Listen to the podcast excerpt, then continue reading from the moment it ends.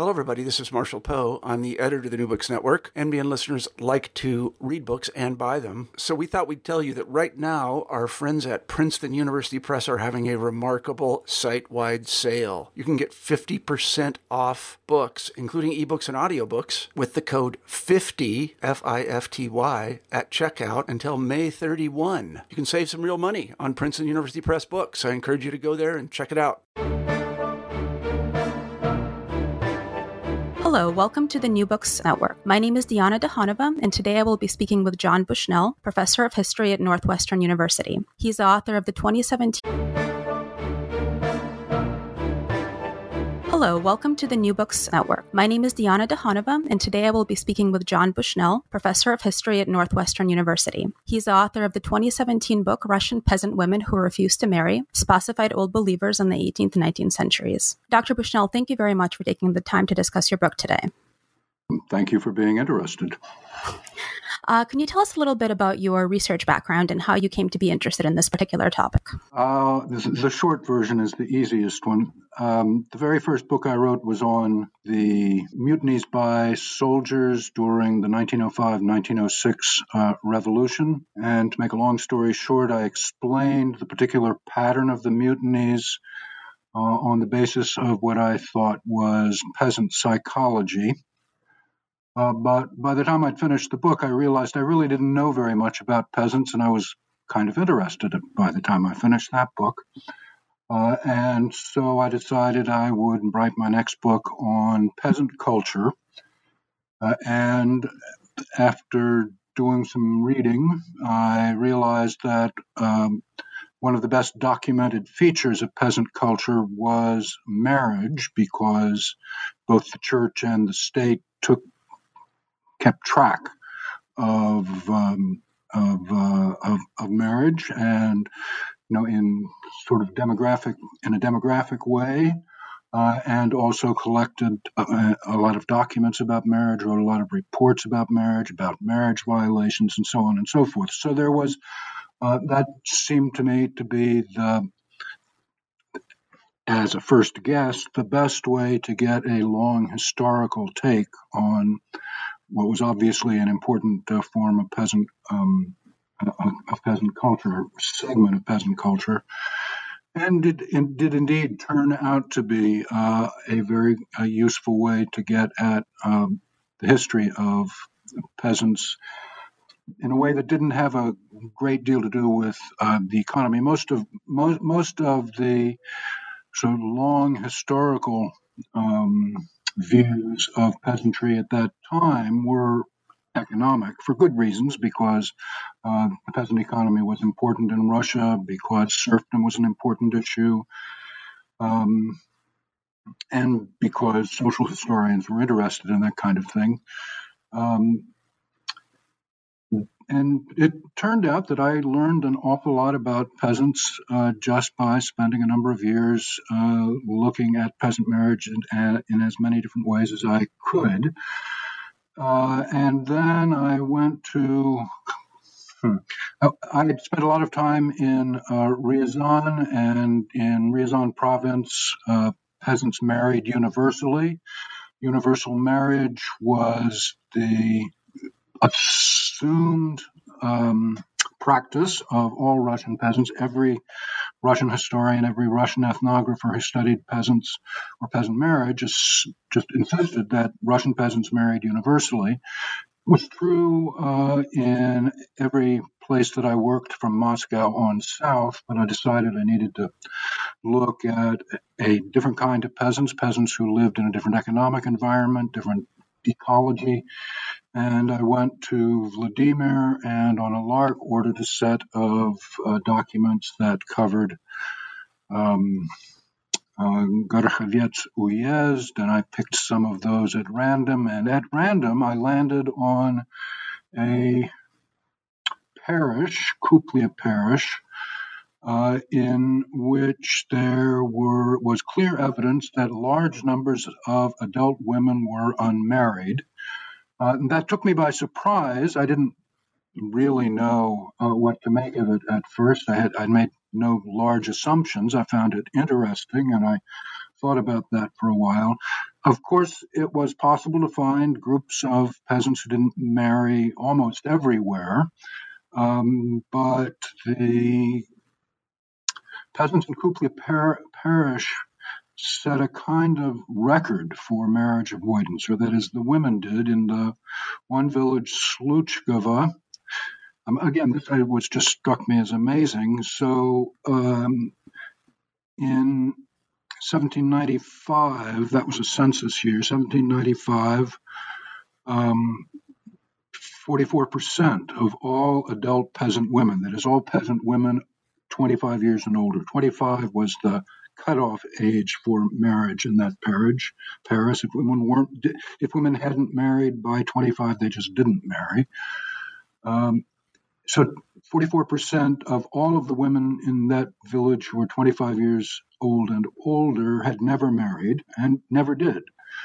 And then when I got more documents, um, so I could trace, you know, what had happened to women born in the village, that is, some women married away.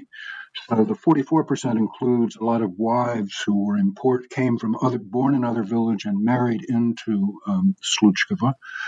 And it turned out that between 1763 and 1795, 70% of all women born in the village of Sluchkova never married, which was mind boggling to me. Anyway, so that's what launched me uh, on this particular project. I went I went and looked for went out looking for other examples to see if this was just a, a fluke or um, whether it represented a to that point completely unknown pattern of Russian peasant marriage. And what did you discover when you uh, thought to find an answer to this question of why there were so many women who were unmarried? Uh, eventually, I realized that this was a religious practice. Um, that, uh, of course, that was my first inclination, but I had uh, no particular reason, no particular evidence because these peasants uh, didn't leave documents behind. These, these, by the way, were uh, hmm, crown peasants, that is, they belonged to the family of the ruler. And I went to look in the sort of in St. Petersburg, or back when I started, it was still Leningrad. Um, no, pardon me, it was anyway. So St. Petersburg, and there was absolutely no correspondence between the Gorokhovets um, uh, Crown Peasant Office and the, administ- the central administration in St. Petersburg. So I discovered that, in fact, the only evidence I was going to be able to use was demographic records. Now, the clue in in, for Sluchkova, and this is another astounding um, coincidence, uh, this is the the Kuplia parish is the produced the only set of what are called confession records. This is every year the priest has to compile a list of every one of his uh, parishioners from uh, just from newborn babes to the oldest man or woman in the parish, uh, and the priests did a very good job of uh, identifying who, or it seemed to me they were doing a very good job of identifying old believers, a kind of uh, Russian dissidents. Now, many in many parishes, you find notations in these annual confession registers of who didn't go to confession because they were old believers. It said they don't go to. The priest is supposed to explain why his parishioners are not going to confession, and sometimes because they're sick, sometimes because they're away during Lent. Lent is when uh, peasants make their annual confession. Uh, and then they sometimes identify this as an, an, old believer, or one member of the family is an old believer, the whole family is an old believer. In uh, for part of the first half of the 19th century, the Kuplia priests identified what confession, uh, what particular variety of old believers uh, their old believers were. And in the in the, in the first half of the 19th century, the priest identified most of the old believers in the parish as being members of the Spasovite uh, covenant. I, I, knew absolutely nothing, well, next to nothing about uh, Spasovites when I um, began to follow these leads.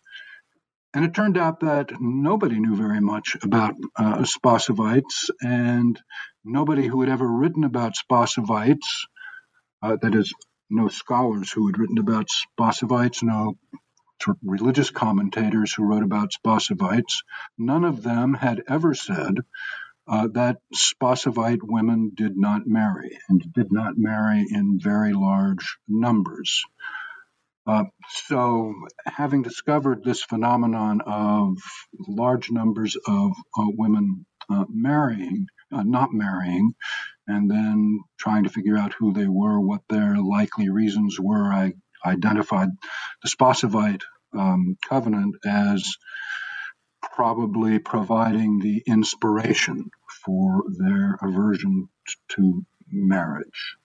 And you know, having identified one site of um, resistance to marriage, uh, I went on the look. I sort of knew what I had enough clues from Kuplia Parish that I knew what to look for, and I very quickly discovered other other sites of resistance to marriage. And lo and behold, uh, almost every um, incident of full scale resistance to marriage uh, there were Spasovites around, and I decided that just couldn't be a coincidence. Uh, so, just for our listeners who might not be familiar, can you talk a little bit about what an old believer actually is and how they're different from mainstream Russian Orthodox? So, old believers emerged in response to religious reforms uh, carried out in the middle of the 17th uh, century by uh, Patriarch Nikon. Well, Nikon supervised, oversaw the reforms. There were other people uh, doing some of the work. Uh, and these reforms generally involved changing uh, rituals slightly, or to the outside eye, it seems like a slight change when you, instead of uh, making the sign of the cross with two fingers, you begin to use three fingers instead. Uh, when you um, say Alleluia, two times instead of once, and at a certain point, or three times at a certain point uh, in the service. There are also some changes to religious texts. Again, to an outsider, they seem pretty minor. Uh, spelling Jesus with two eyes in the, in the Russian spelling at the so two eyes at the beginning of the name instead of one, which had been the way the name was spelled before uh, the uh, Nikon's reforms. Um, so the difference between old, so old, old believers uh, thought that these were heretical reforms. They thought that these, and there, there, were many of them, not just a few, there were many changes, minor, we, we say minor changes, but to the um, the people who became old believers, this all like a, a terrible def, mm, a departure from uh, proper orthodoxy. They thought that because for so many centuries, they assumed, for, since Nikon was making alterations, and what the old believers assumed was the original uh, set of the set of rituals that had been adopted when uh, Christianity arrived in what became Russia, and uh, texts were all this had all had, had lasted unchanged over all those same centuries. Even minor changes uh, seemed uh, terribly threatening and they concluded that the old believers concluded, most of them, uh, that um, the entire Orthodox Church had become heretical, uh, and that this marked the approaching end of the world, that the Antichrist uh, was, in fact, probably roaming Russia in the aftermath of these reforms. Now, I, I don't mean to belittle the old believer sensibility of what I've been calling minor uh, changes. To for, for them, those rituals were uh, immensely important. The changes were deeply symbolic and offensive. Uh, and they sincerely believed that the official Orthodox Church had gone off the rails, had obviously, this is the devil at work, the Antichrist at work, uh, that these, these, this set of changes that was introduced uh, could not be anything other than a sig- sig- signal that um, uh, the end times were uh, approaching. So, although the changes looked minor, people took them very seriously, and I think about how important even minor symbolic changes can be. Given up, for instance, our own recent controversies over do you is it is it permissible to kneel uh, when uh, the national anthem is being um, us being sung, or how do you properly treat a flag? I mean, they're all these are all just sort of symbolic differences uh, whose importance most people would say is, or many people would say, is vastly exaggerated. But if if uh, those kinds of symbolic differences can have a major impact on modern Americans, then I think I'm, I'm prepared to understand why these seemingly minor changes would have a tremendous impact in 17th century Russia and later. Yeah, and in fact, in the original Russian, uh, so they're actually even called old ritualists, right, rather than old believers. Old ritual, old ritualists, yes. I, I thought about calling them old ritualists, but old old believers has kind of become the standard translation, and I thought I'd use that word too. Um, now, how did the their theological beliefs impact their matrimonial and their sexual behavior that so distinguished from? Right. Well, so theo- theology here. Um, so theologically speaking, and maybe, maybe we could have a very inter- maybe you could enlighten me about this. Uh, I don't come out of a religious uh, studies background at all. I've had to uh, I, I, knew surprisingly little about Russian religious history when I launched onto this project because I didn't when this project I didn't realize that I was going to have to know that those kinds of things. So I have spent a lot of time reading, but theology is not my strong point. That's for sure. Uh, my impression is basically uh, theologically the official Orthodox and the Old Believers share the same theological views. That is, that is, they claim to believe the same things. They generally do believe the same things. That is, they sort of have. It's just that uh, the Old Believers insist that it's not just belief; it's actual practice, and in practice, um, the uh, the Orthodox Church has taken a left turn. Um, nevertheless, um, if the official Orthodox Church is heretical, that has major consequences for religious practice. Among other things, uh, it means that there is no hierarchy. Now, I should explain, as you, you know, uh, that old believers come in two basic varieties. There are the priestless old believers, uh, and they're the ones that I have uh, focused on in this study. The priestless old believers call themselves um, priestless and or are called priestless by others uh, because they insist that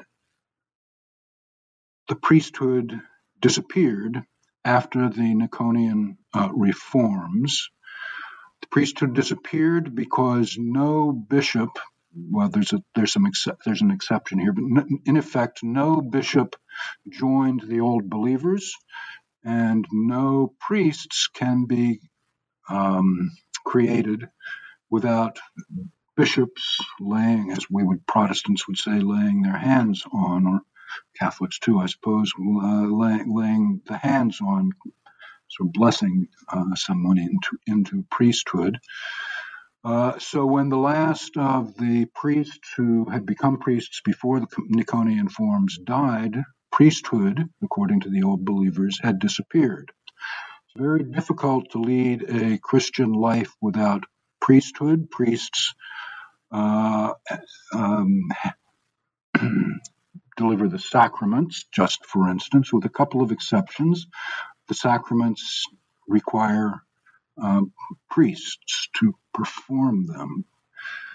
The other variety of uh, old believers, generally called, well, they're either called priestly or priested. I prefer priested. Uh, they they too are fundamentally similar uh, to Orthodox when it comes to matters of the faith. They solved the problem of the absence of priesthood uh, of priests by hmm, by taking priests who had been become priests after the Nikonian reforms and therefore were illegitimate priests, they reconsecrated them by anointing them with myrrh, set, um, you know, saying the right set of prayers and blessings and things like that. I should say that there's absolutely uh, no canonical, no no rules of the Orthodox Church allow for that kind of sort of rebranding of uh, uh, an illegitimate priest to make the priest legitimate. But uh, they did struggle on with priests who fled the uh, Orthodox Church and became old believers themselves. And then in the middle of the 19th century, in another sneaky left handed kind of way, uh, they managed to create their own independent hierarchy with bishops who could then uh, create new priests entirely out of old believers. They didn't depend upon the, the fugitive priests who ran away from the Orthodox uh, Church. Now, so back to the priesthood. I mean, I mean the priestless uh, old believers. They have they claim to be def- defending and preserving all of the old practices uh, but of course, they have to be, had to be reformers, innovators, in order to carry on their what they thought of as proper Orthodox life, proper Orthodox um, uh, practice. And I will, I guess, here take a right turn uh, into the Spasovites, because the Spasovites had even more radical uh, beliefs than or radical, let's call radical rejectionist beliefs than any other of the various priestless covenants. One of the things that happened after uh, the schism in the Russian Orthodox Church uh, is that all of those who called themselves old believers had to invent new ways of doing old things. And it's not surprising that just like Protestants who broke away from the Catholic Church, different groups of these priestless old believers um, invented different ways of carrying on what they thought uh, was uh, the old, the old, uh, the old belief. So uh, the Spasovites came to the the founder of the Spasovites came to the radical conclusion that after the Nikonian reforms, God had withdrawn His grace from the world and as God withdrew his grace, all of the church sacraments also departed from the world. All of them, even two sacraments that uh, the old Orthodox rules had allowed laymen to uh, perform or administer uh, in or celebrate in the absence of a priest. Uh, for instance, you could baptize a lay, a lay person, a lay member of the Orthodox Church could baptize a newborn child. Uh, could also, uh, hmm, I don't, don't want to administer confession isn't right here, confession in place of a priest. But the, the Spasovites insisted that no, uh, even those two sacraments had disappeared. So now we have a group of people who claim to be Orthodox, but who believe that God has has become completely indifferent to the fate of the world. God is obviously angry uh, with what the Russian Church did, and so in effect, God is punishing uh, Russia and, in fact, the entire world. Although the old believers never took their thinking beyond uh, the limits of of the uh, of the Russian uh, Empire. So, what do you do? How do you carry on an Orthodox life uh, if you uh, if there are no priests? Well, if there are no priests, there's nobody to uh, to marry lay people to perform the marriage sacrament. Uh, and so all of the priestless, priestless covenants, including the uh, Spasovites, began by claiming that uh, marriage was no more, uh, and marriage, if you get married in an Orthodox church, that's an even worse sin than fornication. Fornication was, of course, a very bad thing. Um, but getting married in an Orthodox church with a, a, a heretical, as the, ortho, the old believers would say, a heretical priest, uh, that was even worse. And, and so the Spasovites, like all of the other um, priestless old believer covenants, uh, in the in the early 18th century proclaimed that marriage was no more. That uh, was possible. Let's say it was possible for the old believer intellectual elite, those who devoted their life full time to uh, their uh, religious profession. Uh, they could manage a um, a celibate lifestyle, both men and women. But I was studying peasants out in the villages, and one of the things that happened to peasants uh, was that although many of them may have begun uh, to live celibate lives, uh, for the peasantry, that's a form of suicide. Uh, obviously, and it's more than just individual. It's it's suicide for the peasant household. A, household is the basic social unit uh, in a peasant village and among peasants, among Russian peasants, certainly. And if men don't marry, uh, then there will be no one. If sort of if if if sons don't marry, then there will be no one to support the father and the mother if they're still alive uh, later in life. Uh, and then eventually the the sons will die out. And so it's easy to find in some of the villages that I was looking at, it was easy easy to trace the the inevitable inevitable path from the adoption of a celibate lifestyle to the uh, death of the of the peasant household. Uh, so, what generally happened among peasants, not all peasants, but what generally happened among peasants is that they resumed marriage. Uh, despite the protests, despite the commands of the leaders of their particular covenants. But this happened in all covenants. Uh, there was, and eventually all covenants accepted that marriage was going on, and they they adopted some of them adopted new rules, which they claimed uh, allowed peasants to bless their children into marriage. Uh, there was relatively famous um, thinker associated with the Pomorsk, one of the more interesting old believer groups, who claimed that it wasn't actually the priest who consecrated the marriage, it was God who concentrate, con, consecrated uh, the marriage, along with the parental blessing, which made marriage, which is also a constituent element of a of a legitimate marriage. So the the the, the priest in this interpretation was merely witnessing uh, the marriage. It was God who was uh, performing um, the marriage. I mean, that's a very deviant uh, interpretation. I, I don't know that I would call it theological, but it was it probably it, verge, it verges on on a mm-hmm. kind of a theological principle, at least.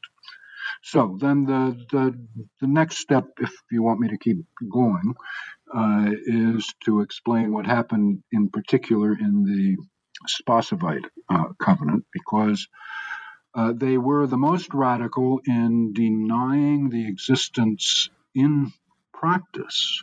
That is, there are no of any sacraments at all.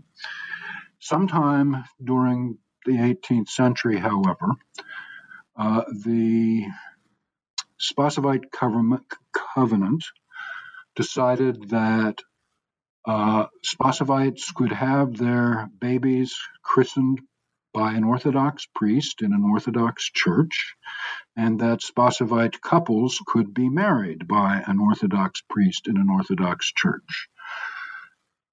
They didn't claim that these were genuine sacraments, uh, so they did not justify them in this innovation in uh, a theological way. It was, in fact, a bow to reality.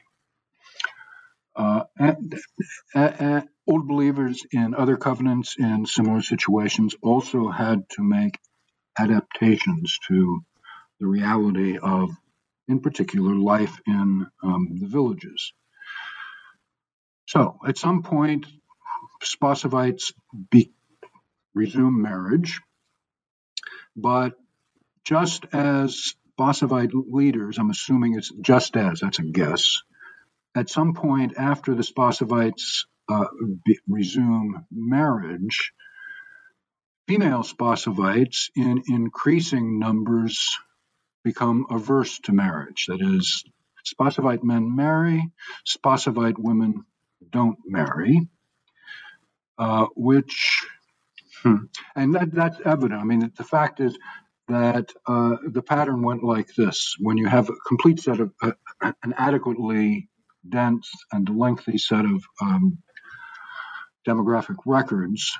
Uh, what you see in the 18th century is that there there's a first generation, a small, relatively small generation of Spasovite women who don't marry. Most of the Spasovite women at, at first do marry. But then in the second generation, uh, uh, a very large number, so the number of Spasovite women who don't marry increases rapidly. And at the same time, uh, a certain number of men also become marriage averse. So there's one generation in which there's a substantial number of houses or households uh, that become celibate. And you can, in some of the demographic records, you can almost pinpoint the moment at which a household decides to go completely celibate because in some cases there are children, but then there are no children. Suddenly, the, the sort of, to be several married couples in a single household, and at a certain point, none of the couples produce children anymore. I mean, there's if that happens in one or two households, then um, there are other possible explanations. But if it's a cluster, a significant cluster of households in one relatively small village, then you can say, yes, there's a very good probability that these households, even when they have already married, uh, these households have chosen uh, the path of celibacy. But that proved to be so destructive that it only there was only a single generation of men among whom some did not marry.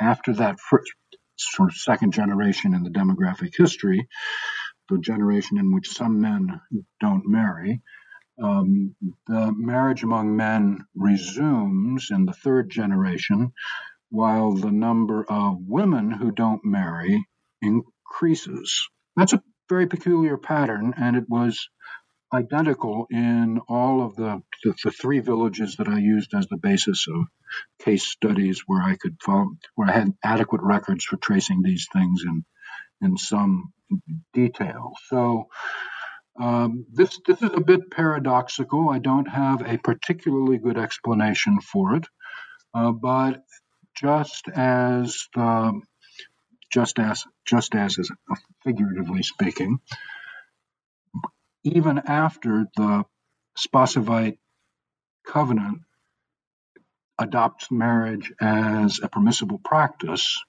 uh, more and more Spasovite women stop stop marrying. If, eventually, a century later, uh, eventually uh, all varieties of the Spasovite covenant, and there are at least three of them, and three varieties, and maybe more. Uh, they they all, um, for the most part, uh, practice marriage.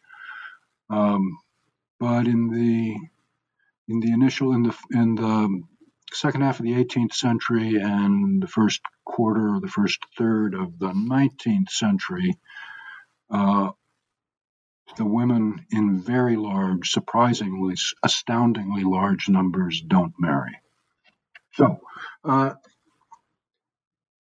I've gone on a little bit too long, so I'll add then what the other. So they, this raises a lot of questions. So uh, one set of questions has to do: what's the impact of um, this, these uh, strange demographic demographic practices? Um, so when large numbers of women um, don't marry, uh, they their households begin to accumulate um, unmarried adult women. Uh, this greatly disturbs the sort of balance between work, labor, and mouths to feed. And this is further complicated by the fact that when one household collapses, refugees have to find shelter in some other household. So they're not only accumulating their own women born into the household, they're gathering in extra women as well. Uh, so the, in other words, the practice of women not marrying, and in some households there can be three or four women in the household, adult women who never married. That'd be the older generation and then the middle generation. Um, and so, if you have four adult women who never married, and the sons are marrying or bringing in women, so you get a, a we can call them surplus uh, women, or you can call them extra mouths who don't perform the amount of labor that's needed to sustain the household at a level of what a peasant would consider well-being.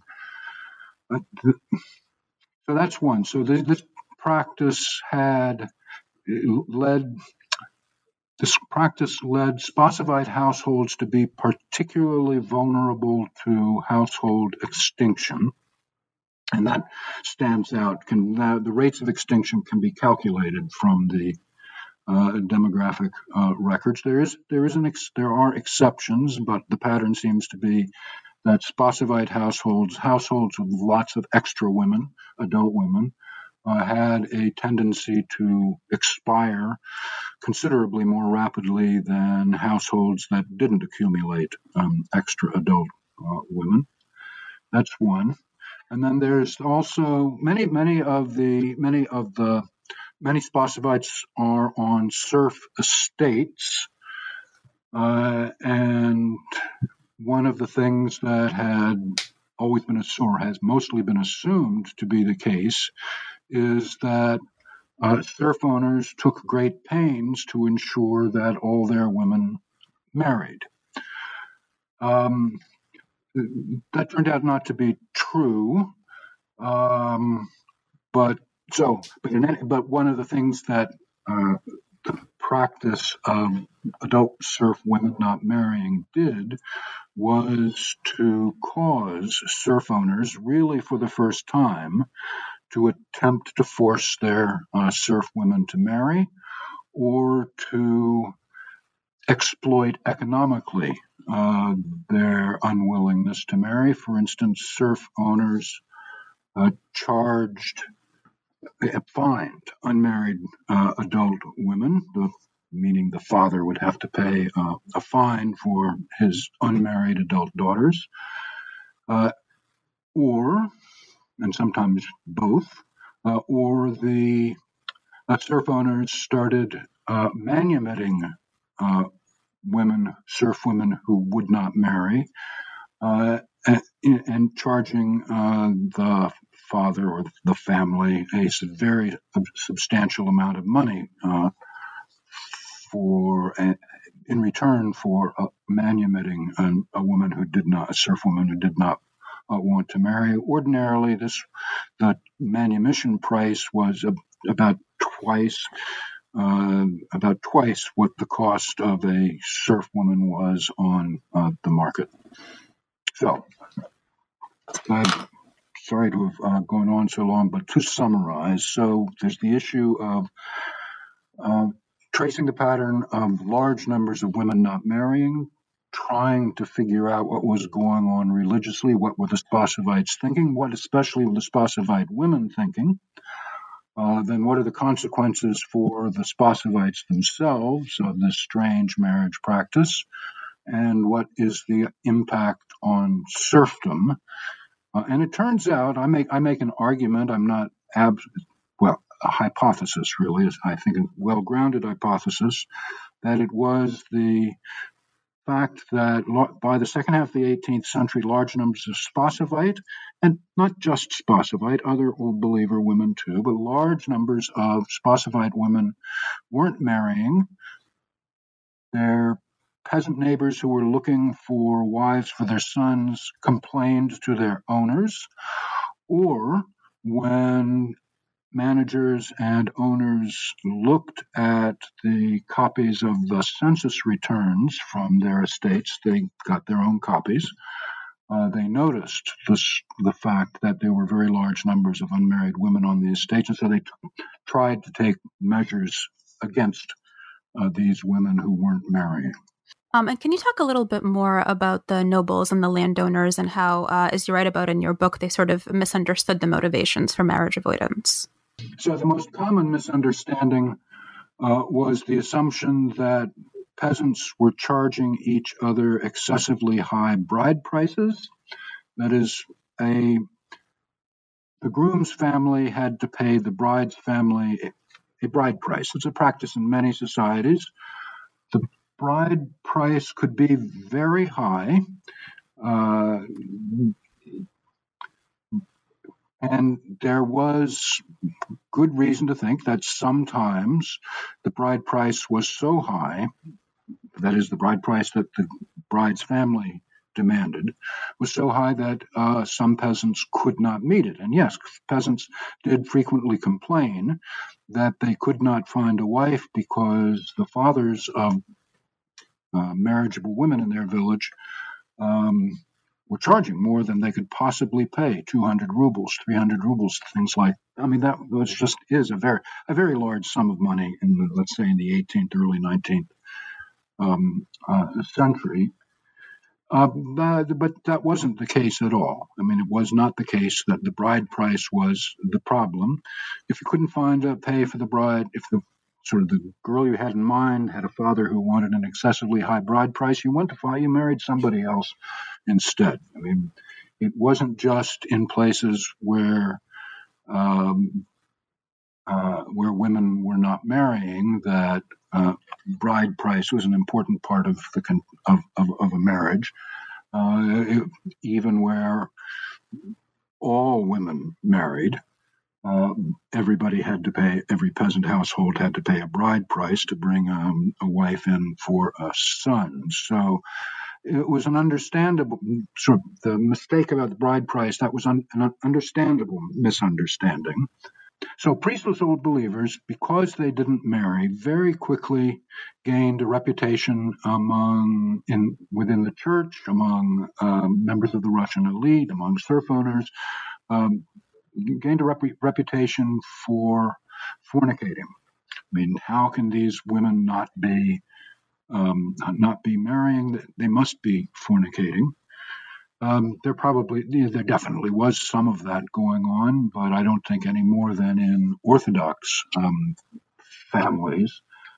Yeah, so those were uh, the, the, fornication was a kind of a, a cultural stereotype. Any woman, any sort of relatively young adult woman who wasn't married and was living not living in a in a an obviously religious life, not living in a in a monastery, uh, not spending all every every waking hour in church. Um, uh, those w- women were automatically suspected of having loose morals. eventually, the um, some some some some um, some serf owners did did figure out, or were they learned by listening to what their serfs were saying, uh, learned that there was a religious basis to this um, practice, although uh, that didn't change their attitude towards it at all. I mean, they were either eaten, they they, re- they really wanted their uh, their peasant women to marry, uh, but if the serf women just stubbornly refused to marry despite whatever moral and other pressure was applied to them, then they were determined to uh, charge the woman's family for the for the privilege of not having to marry.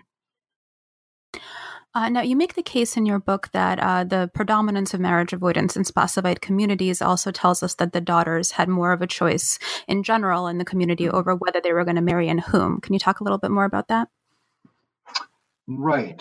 I had to think about this for a while, and not everybody. I, when I was giving um, papers or discussing chapters with uh, colleagues at conferences, uh, a, a, lot of people objected. So here's the and it would be difficult to, I could not make that argument except for the fact that uh, in a number of Spasovite households, where if you had three daughters, two of them would not marry, one of them would.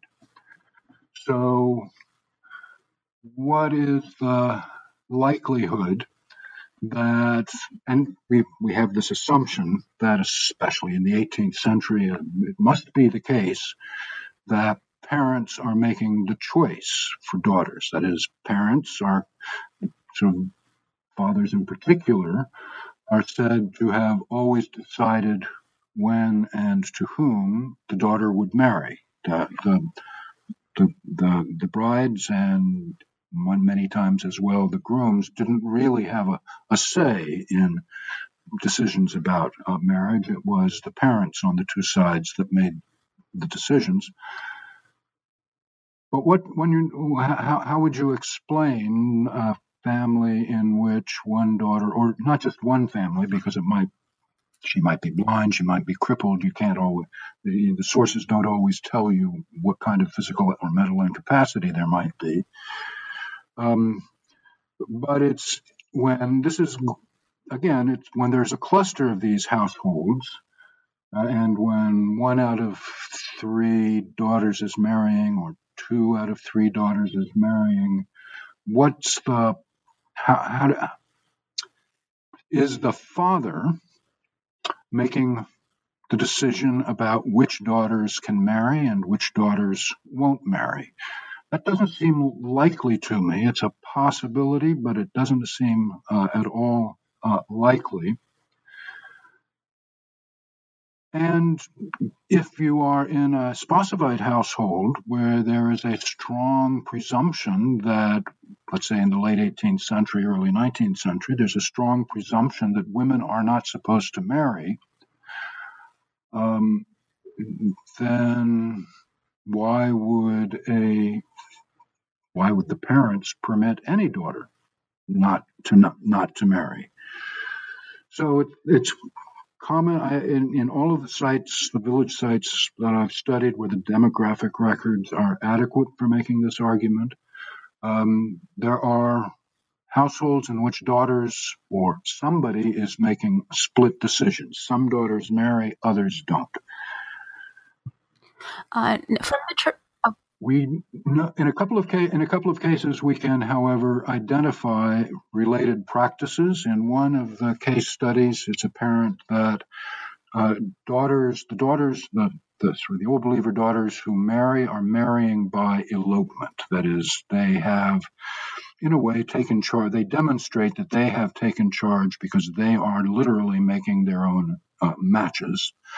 And in another case, uh, the, the, owner, Sergei Mikhailovich Golitsyn, uh, the, sent instructions to a new man- state manager explaining that on this estate, fathers are permitting, are spoiling, are allowing their daughters not to marry. So, in the, in the eyes of this particular serf owner, it, it is the daughters who are making decisions about whether to marry uh, or not. Um, he he lived in Moscow, far away from that particular estate, but there's a lot of manorial correspondence. He knew he was himself trying to force the women who weren't marrying to marry. And he did, for a lot of money, provide uh, manumission papers when the daughter, when the father had enough money and the daughter stubbornly, stubbornly, stubbornly uh, wouldn't marry. So he, he may have known what he was talking about. But it's the, the cases where women are making are demonstrating that they are making the choice by eloping that seems to me the key to the argument that women really are the ones in Spasovite households in which daughters making different decisions that they are making their own decision about whether to marry or not. Did you find any evidence in the church records that you investigated of uh, local clergy trying to intervene in marriage avoidance? Uh, y- yes, uh, on the Golitsyn estate, this is in Nizhny, southern Nizhny Novgorod uh, province. The, poli- uh, the um, the owner Sergei uh, Mikhailovich Golitsyn uh, repeatedly ordered his priests. That's what he thought. Of, that's how he thought of them. Ordered the priests uh, to. Um, they had several organized campaigns of trying to intimidate um, uh, the women uh, to marry. He ordered his managers one after another to compel women to marry. The, the, the, uh, his efforts to force serf women to marry um, were largely unavailing. Um, and one one of the reasons I think so. So why did they fail? Why did the the awesome power of the serf owner to control his prop his human properties fate uh, fail? Um, uh, practically everybody on that estate was an old believer. Practically every one of the peasant officials on that estate was an old believer. The old believers bribed the priests uh, to get them off um, the hook. The old believers, when they wanted to marry, uh, that is, bribed the priests to perform old believer style marriages using the same ritual, the ritual that uh, Nikon had abolished. Um, and so a serf owner sitting in Moscow, far away from uh, his estate, depends in large part on the cooperation of peasant officials. I mean, you can appoint a manager. Um, Sergei Golitsyn should have known this, but he changed his managers too often. So his managers would spend two or three years running the estate. The first year, they would be entirely dependent on peasant elders to explain to them what was going on on the estate. Um, and then the peasant elders would bribe him. Um, it was very difficult for a uh, a distant owner to actually control what was going on on the state so long as there was a relatively high degree of solidarity among the serfs. And there's nothing like being a persecuted religious minority to give you communal solidarity. Uh, why is there so few uh, sources from the Spasovites or the Old Believers themselves about their system of belief and practice? Mm-hmm. So let me say first that there aren't. I encountered that problem, but so so did has everyone else who is. And there aren't all that many studies of Spasovites, but here's an example. Um, uh, Alexander Maltsev, who unfortunately died young, but was a prodigious researcher uh, in Old Believer uh, manuscripts, and he he found a manuscript uh, history, a manuscript history, you know, the initial version of which was written in the middle of the 19th century.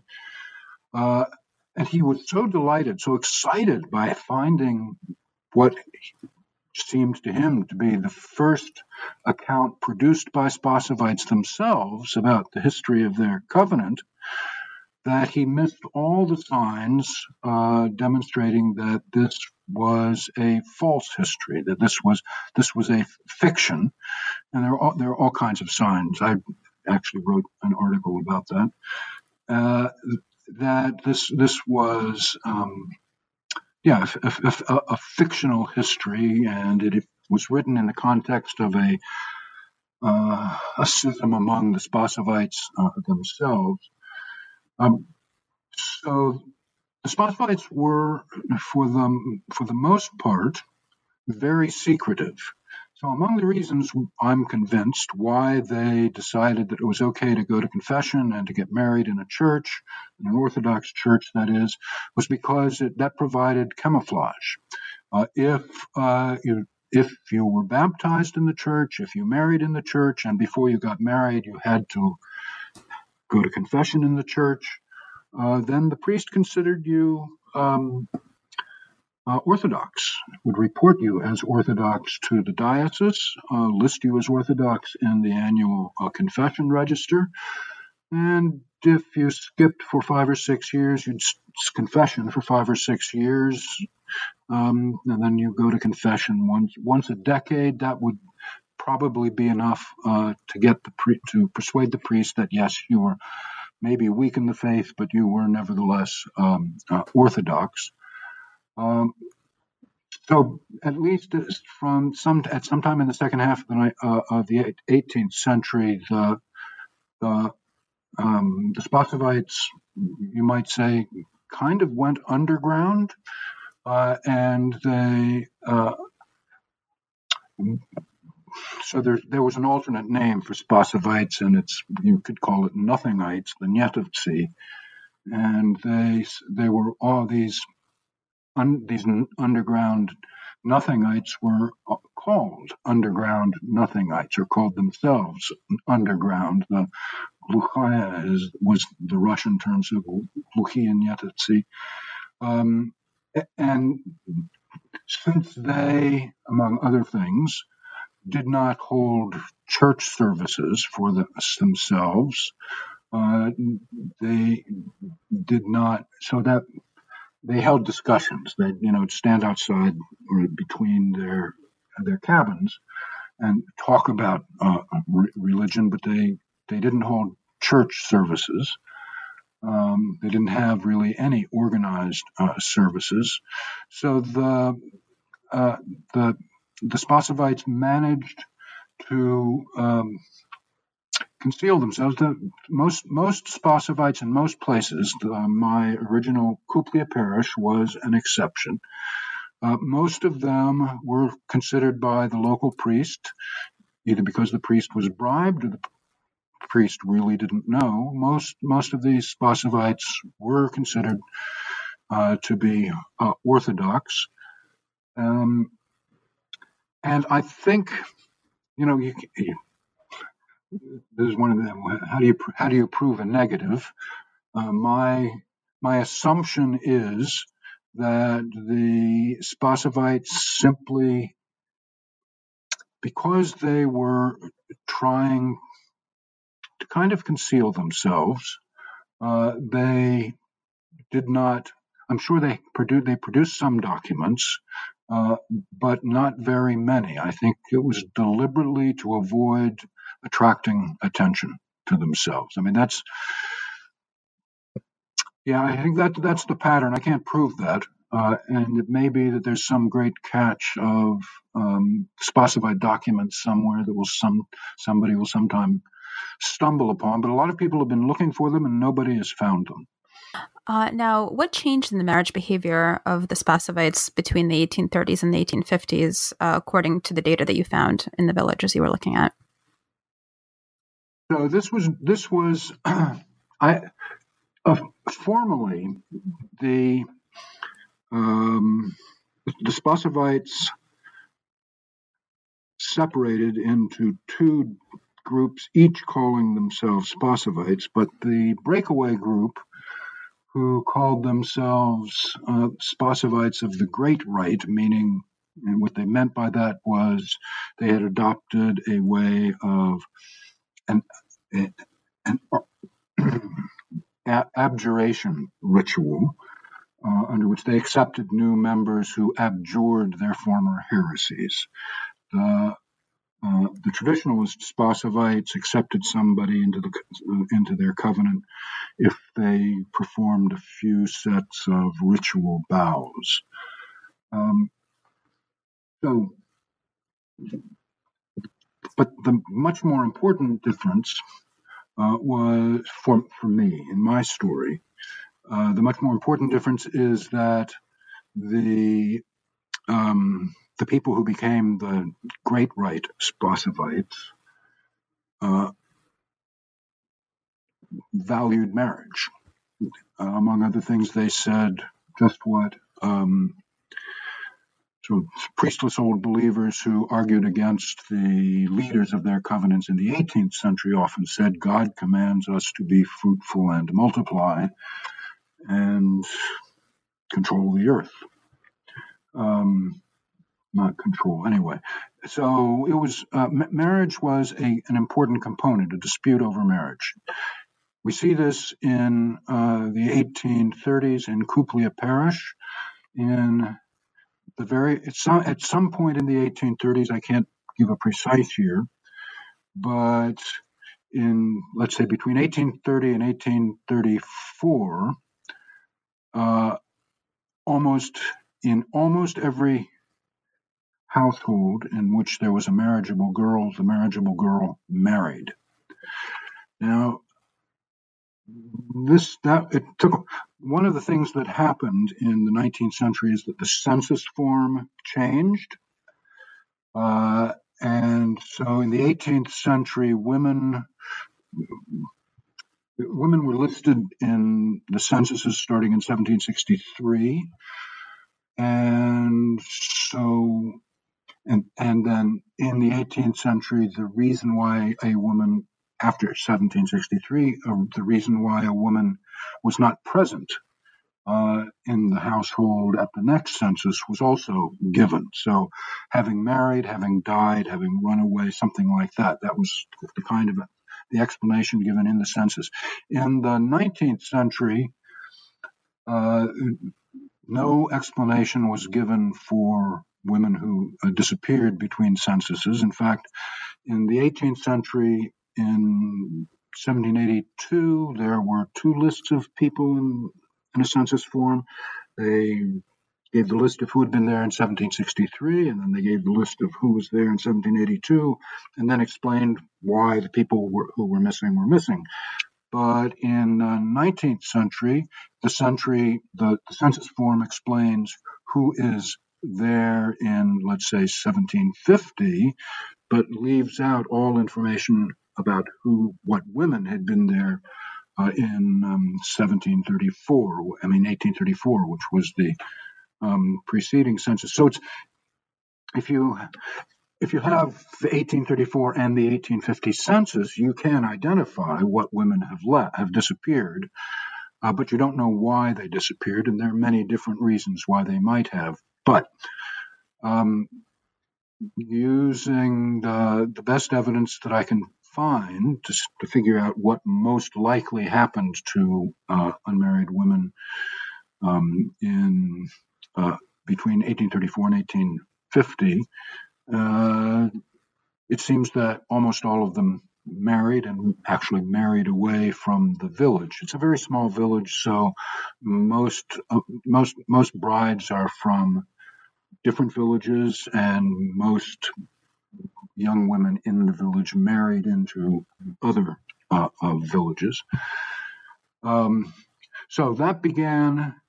It, it's it's a, a sharp. I mean, there's no there, there's no question that a collective decision was taken by the local Spasovites. This happened not just in Kuplia parish, but I mean in uh, Sluchkova. It happened in the other two, um, you know, former crown pe- crown peasant villages uh, in the parish. It, it, happens, the resumption of marriage by young women happens so- simultaneously in all three of those uh, villages. Uh, there was a, a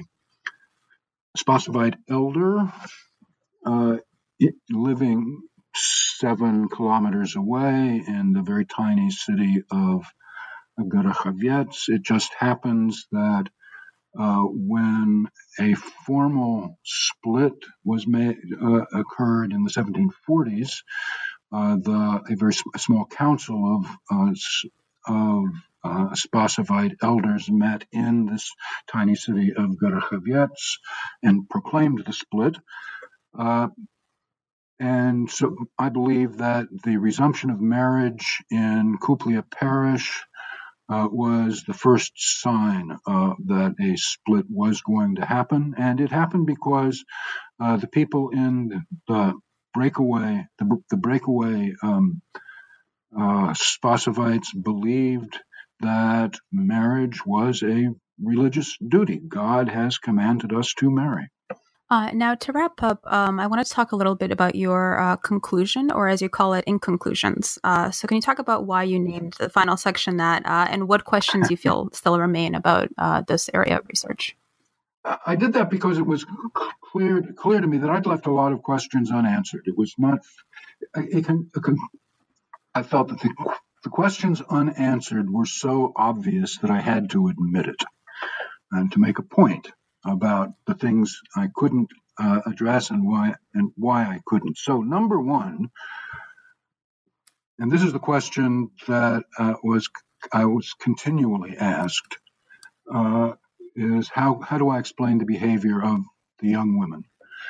And I really don't have a good explanation. I call in the book, as you know, I call the, the Spasovites the covenant of despair because Spasovite teaching left them no real hope of salvation. They they dressed very plainly, as plain as the Amish. I think that would be a reasonable comparison.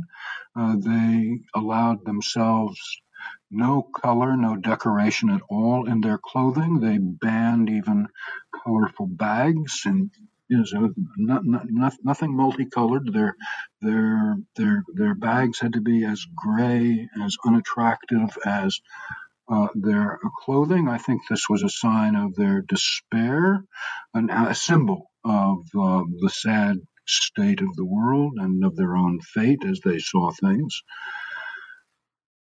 And there are, there, there are bits and pieces of evidence that support this. Um, I mean, I just didn't make it up, um, but it's a very incomplete demonstration of the of, of what women were thinking when they decided uh, not to marry. So that's that's number one. The internal spiritual life of the Spasovites, because of the almost complete lack of documentation of it, um, is something that I recognize as being a huge missing part of the argument that I would like to make, but there just isn't evidence uh, to fill in that gap. Another major lacuna, or gaping hole, is um, a demographic question. In and around Kuplia Parish, so many women refused to marry. I mean, I think the average around uh, Kuplia Parish is that about 20% of all adult women ne- never never married. I mean, that's that's below the astounding level in uh, Sluchkova and in one of the other villages in Kuplia Parish.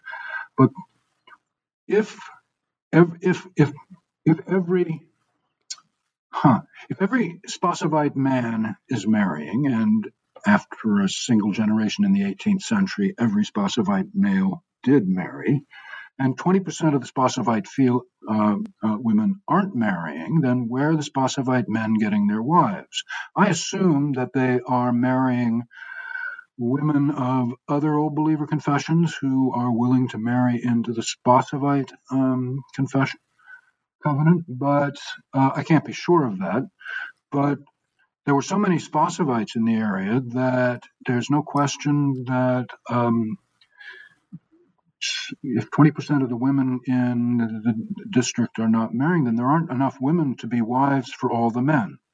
I have no idea how that um, demographic uh, shortfall was filled. I propose, as you know, that we can imagine the distance that men would go searching for brides kept increasing. I know that's true for the in the 18th century.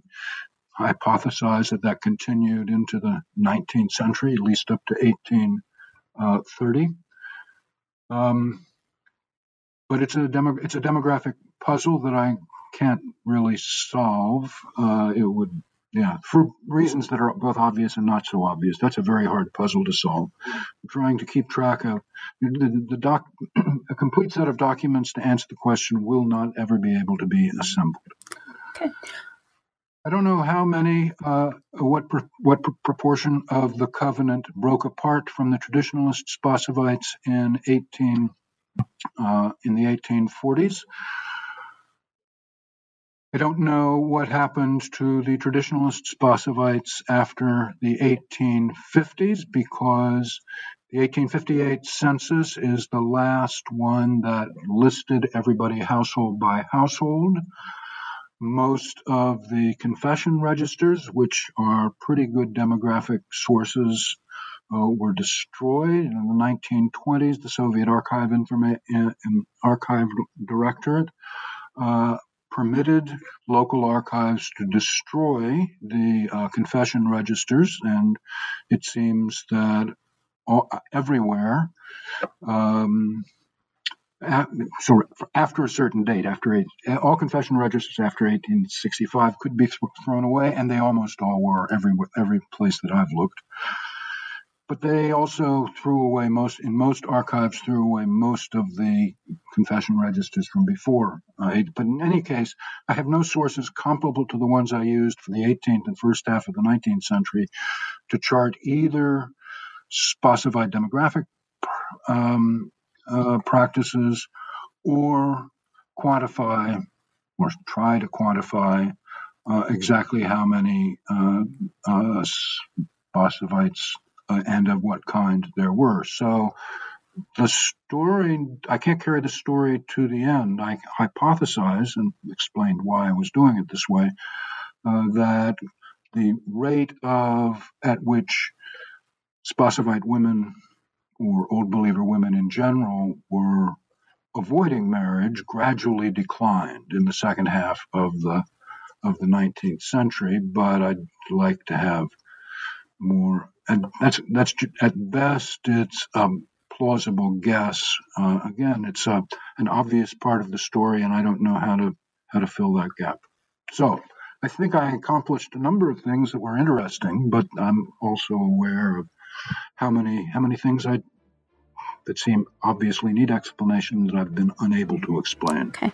Well, Dr. Bushnell, thank you very much again for joining me today. It was a great pleasure to read your book and to discuss it with you. Okay, thank you very much. Música